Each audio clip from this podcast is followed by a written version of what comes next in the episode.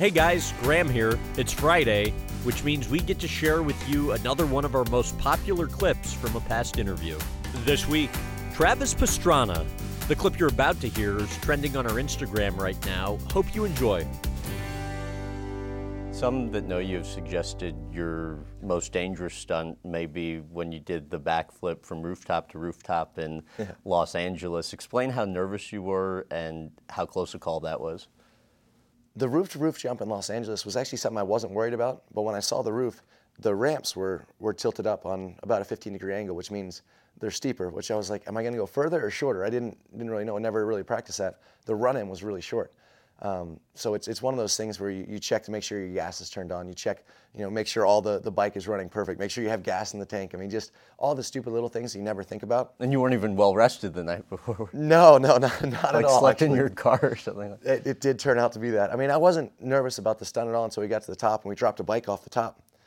And I was like, wow, you know, that's a, that's 100 feet. If anything goes wrong, I'm, I'm done. And we haven't really, you know, tested the landing. If I were to land a little too far off the back, and we call it whiskey throttle, where you, you kind of grab a handful of gas and wasn't able to get to the brake, you go straight off the building. I had um, basically a bunch of my friends were doing Red Rover on the other side to try to pull me off the bike if I were to go too far. And, you know, ended up doing a backflip, came up just literally six feet from death, basically. And uh, that was that was a little more nerve wracking in the air than I had ever anticipated.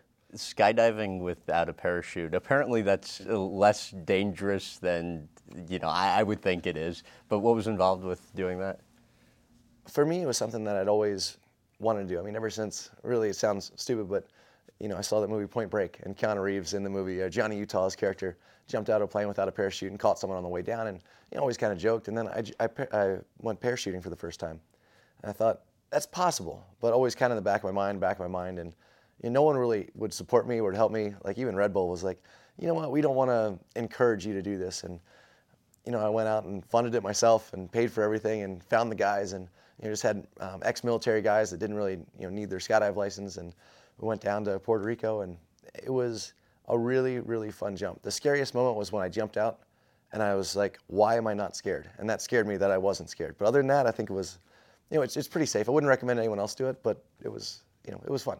And the double backflip. Talk about the first time you did it in the woods in Spokane, Washington.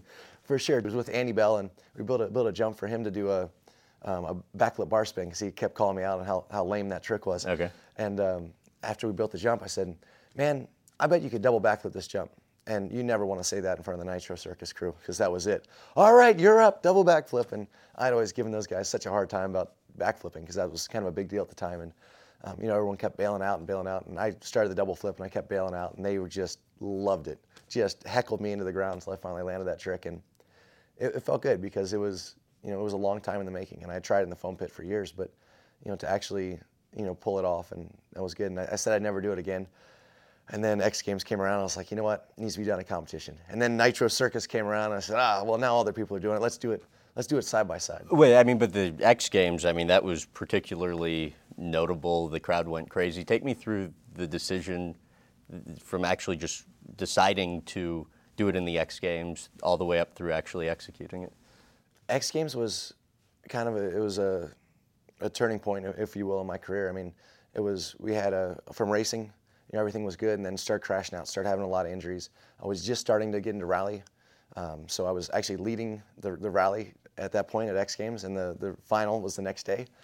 And all my team was sitting there, and they're like, "Look, you can't get hurt. You can't get hurt. This is so big. I'd never won a rally in my entire life, and I'm sitting here with Colin McRae, you know, within a half a second of you know who I looked up to as an idol, um, you know, and I had freestyle, which is my best best sport, still to come. Like this was going to be my biggest X Games and my first event, really to, to be complete was to try that double backflip. And I was going back and forth. I'm like, should I? Shouldn't I? I was nervous, and we finally rock paper scissors, literally with uh, with Hubert Rowland, one of my one of my mechanics, and. Uh, Was it the day of the X Games you did? Or? it was actually after I was sitting third place after the first rounds. I said, you know what? This needs to be done. It's like Hubert, and Hubert won. He's like, you're going to the top. I said, all right. What, what's that excitement like, doing it for being the first one to do it? I think more than anything, if, if you look at it, you know, especially you know any kind of freestyle, it's it's kind of like an artist. They see a painting and they see something that, that someone else might not have picked up on, and they they try to you know portray that to to the audience. And you know, for me, it's it's inventing a trick, it's finding out everything that can go wrong. You know, you go over it in your head, and if you can visualize it and you can see exactly what's going to happen, and then you do it, and if you can eventually figure out, you know, how to make that vision reality, um, and the, the months and sometimes years that go into it, it, it's a really great feeling. And usually you're doing it in front of two or three, you know, of your friends, and uh, you know, just that everyone knows how much time goes into it, and then you, you show it in front of the crowd, and they're like, "Wow, that just happened all of a sudden, and that was great." And you know, everyone gets excited, but it's just it's more more than that excitement. It's that inward feeling of accomplishment, and that's that's what's so great about it. As always, thanks for listening. To see more trending clips from my team, go to youtube.com slash Graham Bensinger.